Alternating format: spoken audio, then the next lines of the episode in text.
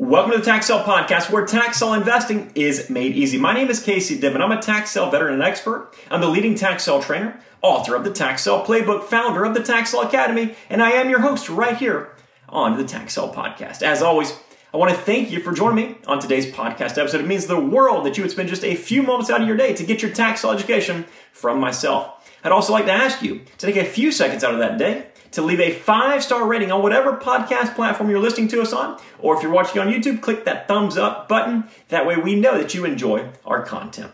At the conclusion of today's podcast episode, if you are looking to learn more about investing in tax defaulted real estate, head on over to taxsaleacademy.com. Again, that's taxsaleacademy.com. There's a link down below in the show notes. Today's episode is for you guys who have started investing, but maybe you've hit a sticking point of sorts or perhaps it's for the new investors who might have not actually started buying properties yet, but they're being proactive and they want to know exactly what to do when they hit a bump in the road or a slowdown in their business. Today, we're talking about what to do when you feel stuck as a tax sale investor.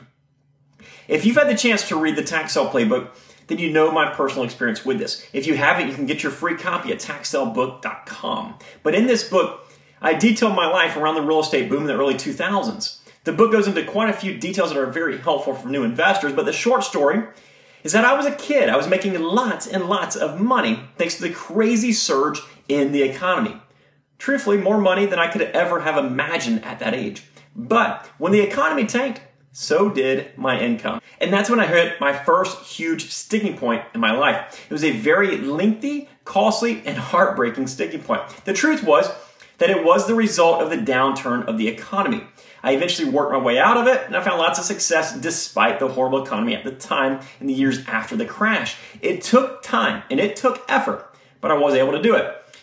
I've also hit a number of sticking points ever since. Truthfully, I do it on a yearly basis, if not more, at some level or another. I'll find an incredible niche or an incredible market. I'll start investing. I'll go all in, and then it dries up on me. That's when the sticking point will begin to affect my wallet. So I'm going to go over the three biggest takeaways from every single sticking point that I've ever encountered. If you keep these three takeaways in the back of your head at all times, your business will continue to grow for the long term and you'll easily overcome any obstacles in your way. The first takeaway that I want you to remember is that you must recognize that you have hit a sticking point and then determine how to proceed. The sooner you recognize it, the better. I'm here to tell you though that it is a lot harder than it seems. If you look back at all the crazy ups and downs in the early 2000s, you'll discover that many investors didn't recognize that what they were doing stopped working. How they're making their money just stopped. And this led to the previously ultra successful investors who leveraged everything in order to make as much money as possible. Well, they lost everything. They lost their jets, their homes, their cars. They filed bankruptcy. Some made fraudulent acts and got arrested. And sadly, some even committed suicide. The advantage of recognizing when you've hit this point is so invaluable. Many times, a sticking point, it's the universe's way to actually tell us that what we're doing will not work in the future and we need to stop. Other times, it's the universe's way of telling us that we just simply need another approach. So once you've hit this point, stop, look at your approach, and begin to analyze it. Determine will this approach work if I just give it 100%? If I go at it 100 miles per hour, will this work if I'm bullheaded and keep pushing as hard as I can? Or do I just change up something just a little bit? Do I change my approach to what I'm doing? What is going on here? So, for example, when you're learning how to invest in tax defaulted real estate, you know eventually you're probably going to hit a sticking point, right? You might not understand something, you might not understand a concept or a strategy or whatever else. In this scenario, if you keep pushing forward, what's going to happen?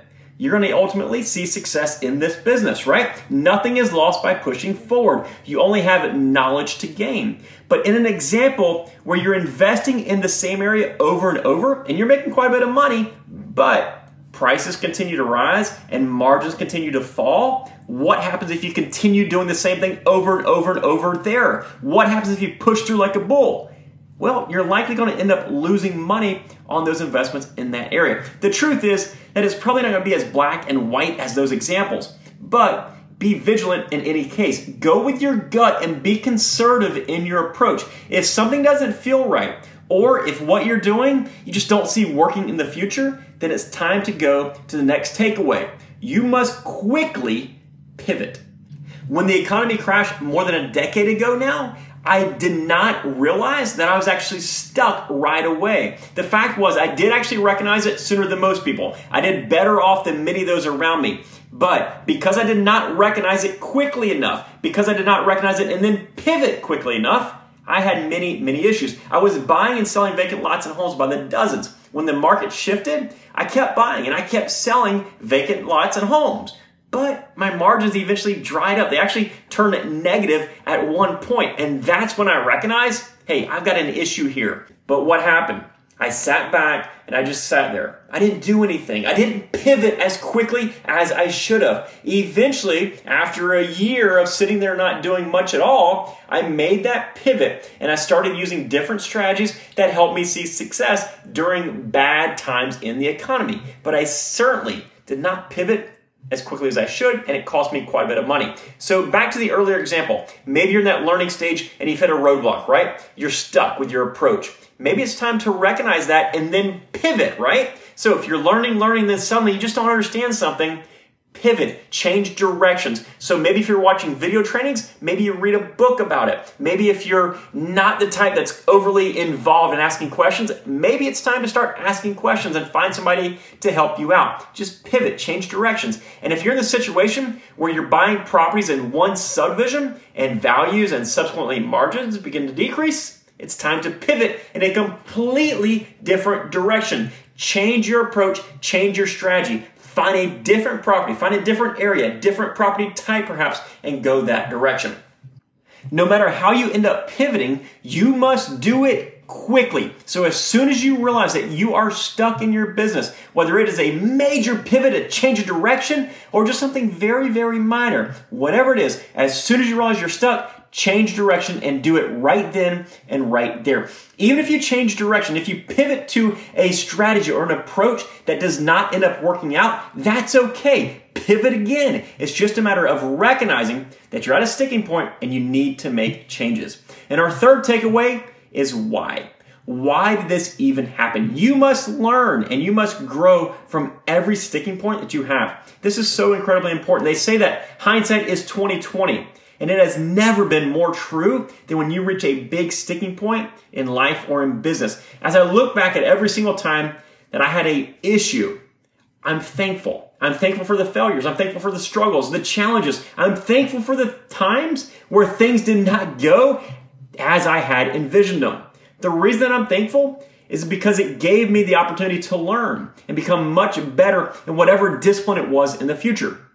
Although they can be tough to swallow at times, Difficult experiences are often the best learning lessons for us because you reach that hurdle in the future, you will know exactly what to do to get past it or to just avoid it entirely. The problem that I see from time to time is that for many people, it takes more than one of these issues, more than one of these sticking points for us to really learn. And that's only human nature.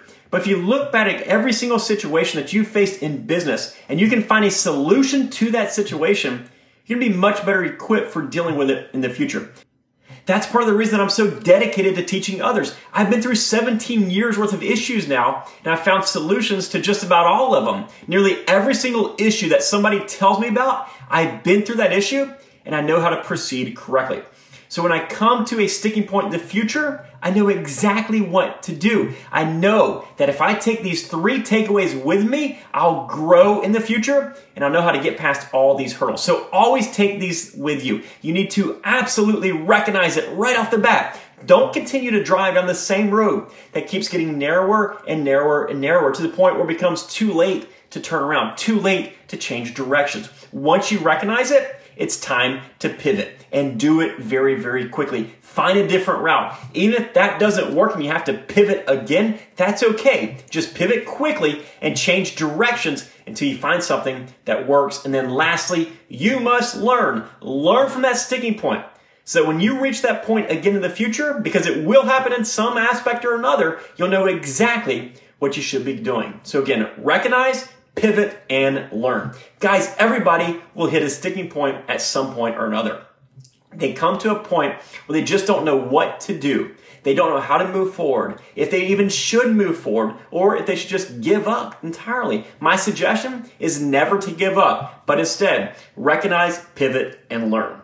That's it for today's episode, guys. If we can help you with the process of learning how to become a successful tax sale investor, head on over to taxsaleacademy.com, click on join, and become a member of the Academy, where we'll teach you based off my own 17 plus years of sticking points and learning lessons. Again, that's taxsaleacademy.com and click on join. And if you're not quite ready to join yet, but you are still looking to learn, you can visit that same website, taxsaleacademy.com, and you can get your free copy of the Tax Sale Playbook. It is the ultimate guide to buying and selling tax defaulted real estate.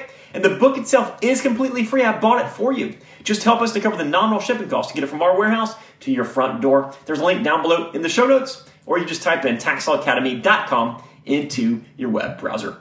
I really hope you've enjoyed today's episode and every single one of our other episodes as well. If you did, make sure you leave that feedback. Make sure you subscribe to our channel on whatever podcasting platform you are watching. It'll mean quite a bit to us. And we will see you for our next episode. Take care, folks. Bye bye.